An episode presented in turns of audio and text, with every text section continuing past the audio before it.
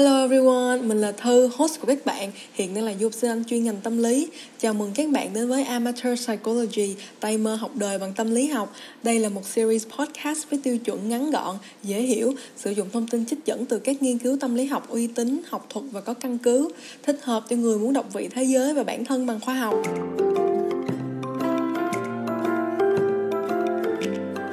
Nếu ở episode 2 Online Insecurities và episode 11 The Generation of Loneliness. Mình có nói đến những vấn đề thời đại mới liên quan đến mạng xã hội. Thì ở episode 13 này, chúng ta sẽ bóc tách một khía cạnh còn phức tạp hơn mà công nghệ mang lại đối với thế hệ trẻ, cụ thể hơn là ảnh hưởng của nó đối với những mối quan hệ lãng mạn và tình yêu của thời đại này. Và nhắc đến công nghệ và tình yêu, thì chắc chắn chúng ta ai cũng sẽ nghĩ đến những ứng dụng hẹn hò, một sản phẩm đã được bình thường hóa trong thị trường hẹn hò của giới trẻ. Tuy nhiên, episode này sẽ khai thác mặt tối của các ứng dụng hẹn hò đối với các mối quan hệ lãng mạn qua vấn nạn ngoại tình. Đến với Amateur Psychology tập 13, chúng ta sẽ cùng nhau trả lời hai câu hỏi. Câu hỏi thứ nhất đó là động cơ nào dẫn đến hành vi ngoại tình qua ứng dụng hẹn hò và câu hỏi thứ hai là những người tình phản bội này có gì khác nhau trong tính cách so với những người khác.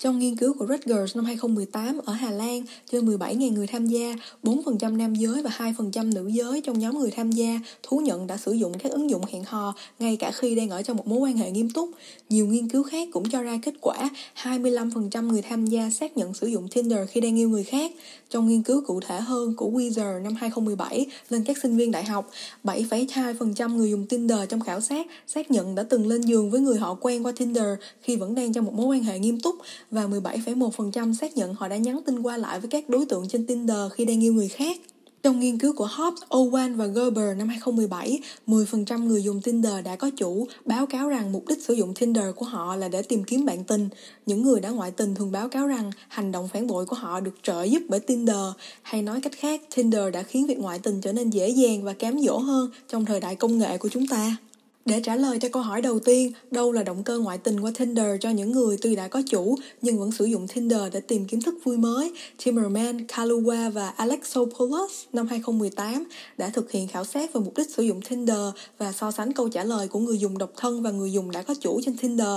Kết quả cho thấy, nếu như người dùng độc thân tìm đến Tinder với các mục đích như là tìm kiếm tình yêu, tán tỉnh cho vui, tìm kiếm tình dục và cố quên người yêu cũ, thì người dùng Tinder đã có chủ không có nhu cầu tìm kiếm những thứ này. Thay vào đó, những người này có xu hướng dùng Tinder để tìm kiếm những cuộc gặp gỡ ngắn ngủi, ông bướm cho vui để thỏa mãn sự tò mò của họ về thị trường hẹn hò, nơi mà từ khi có người yêu, họ đã không còn cơ hội đặt chân đến nữa. Từ việc tìm hiểu về thị trường hẹn hò này, những người dùng này sẽ nhờ những cú swipe right hay là được người khác thích hoặc là ngưỡng mộ để đánh bóng cái tôi của mình. Báo cáo của Timmermans và De Calua năm 2017 cho thấy nhìn chung động cơ sử dụng Tinder phổ biến nhất là để cho qua thời gian, để giao tiếp xã hội và để cảm thấy tốt hơn về bản thân. Việc được swipe right được ghi nhận là khiến cho người dùng cảm thấy được chấp nhận bởi xã hội. Từ đó nguyên nhân của việc sử dụng Tinder ngay cả khi đã có người yêu, phần lớn có thể được giải thích bởi việc người dùng này muốn được khẳng định bởi các tác nhân bên ngoài cuộc tình rằng họ vẫn đáng được khao khát, vẫn thu hút người khác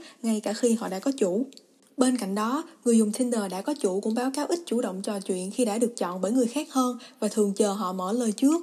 Timmermans năm 2018 lý giải nguyên nhân đằng sau sướng hành động này đó là do những người dùng này đơn giản chỉ sử dụng Tinder để thỏa chí tò mò và không muốn đầu tư thời gian, công sức vào việc bắt chuyện trước. Họ đơn thuần chờ đợi để xem giá trị của mình ở đâu và có đáng để người khác được chủ động tán tỉnh họ hay không. Qua đó càng đánh bóng cái tôi của họ và cho họ thấy họ đáng được khao khát bởi người ngoài đến mức nào. Timmermans và Coutures năm 2018 khảo sát cho thấy chỉ có 13% người dùng đã có chủ báo cáo chủ động nói chuyện với người khác trước, còn lại, họ thích ở trong vị trí bị động và được tán tỉnh bởi người khác.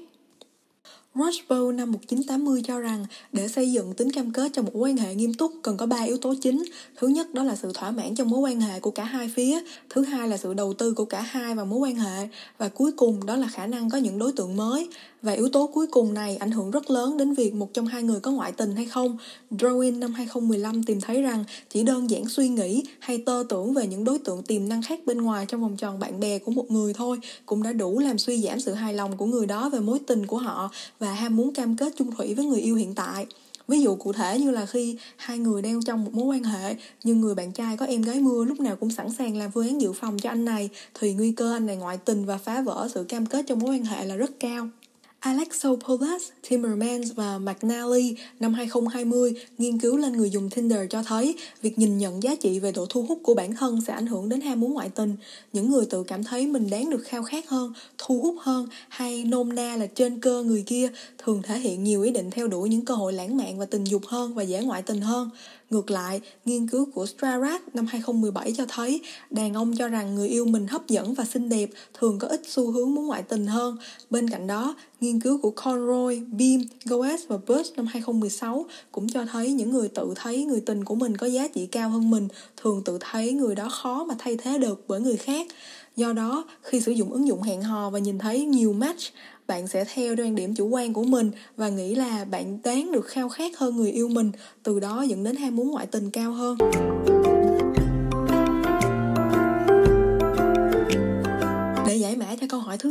Có phải những người không chung thủy thì sẽ có cùng một xu hướng tính cách nào đó phân biệt họ khỏi những người khác hay không? Thì Timmerman, Kaluwa và Alasopoulos năm 2018 thu thập dữ liệu từ trắc nghiệm tính cách đo lường và tính đồng tình, tính nhận thức, tính rối loạn cảm xúc và tam giác đen tối bao gồm tính xảo quyệt, tính tự luyến và tính tâm thần sẽ có thể giúp trả lời câu hỏi này. Nếu các bạn đã nghe qua episode 2 về mạng xã hội và episode 6 về tình bạn thì các bạn chắc cũng đã khá quen với tính đồng tình, agreeableness, tính nhận thức, conscientiousness và tính rối loạn cảm xúc, neuroticism thuộc thuyết Big Five rồi đúng không? Các nhà tâm lý học khi so sánh kết quả trắc nghiệm tính cách giữa người dùng Tinder đã có chủ và người không dùng Tinder đã có chủ cho thấy người dùng Tinder có chỉ số rối loạn cảm xúc cao hơn và tính đồng tình và tính nhận thức thấp hơn so với người không dùng Tinder. Để giải thích cho sự khác nhau này, Timmermans cho rằng do người sử dụng Tinder có xu hướng ít quan tâm đến cảm xúc của người khác hơn, có nhiều sự tự ti và cần nhiều sự công nhận từ người khác hơn, từ đó có nhu cầu sử dụng Tinder khi đang trong mối quan hệ nghiêm túc và có nhiều khả năng ngoại tình hơn. Đối với tam giác đen tối, Dark Triad của tính quỷ quyệt Machiavellianism,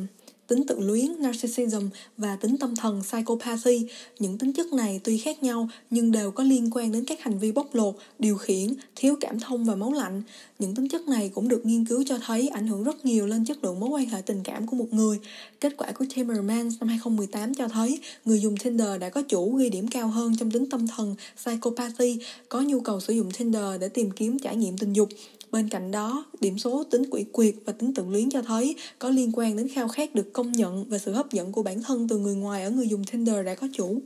Vậy có thể kết luận, người không chung thủy sẽ có một số xu hướng tính cách nhất định có thể thấy để phân biệt họ với những người khác, đó là tính đồng tình và tính nhận thức thấp, tính rối loạn cảm xúc, tính quỷ quyệt, tính tự luyến và tính tâm thần cao.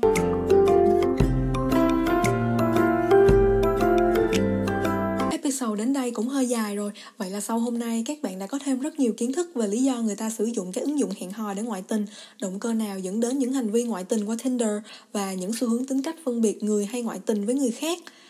Ngoài các nghiên cứu về ngoại tình qua ứng dụng hẹn hò ra, thì còn rất nhiều những khía cạnh khác của vấn đề ngoại tình mà tâm lý học đã có thể khai thác và tất nhiên, mình sẽ cùng các bạn tìm hiểu thêm về những khía cạnh khác ở tập sau của Amateur Psychology nha. Chủ đề hôm nay đã được yêu cầu bởi bạn của mình. Nếu bạn mình đang nghe thì bạn sẽ tự biết bạn là ai rồi đó. Cảm ơn tất cả mọi người và hẹn gặp lại mọi người vào tuần sau nha.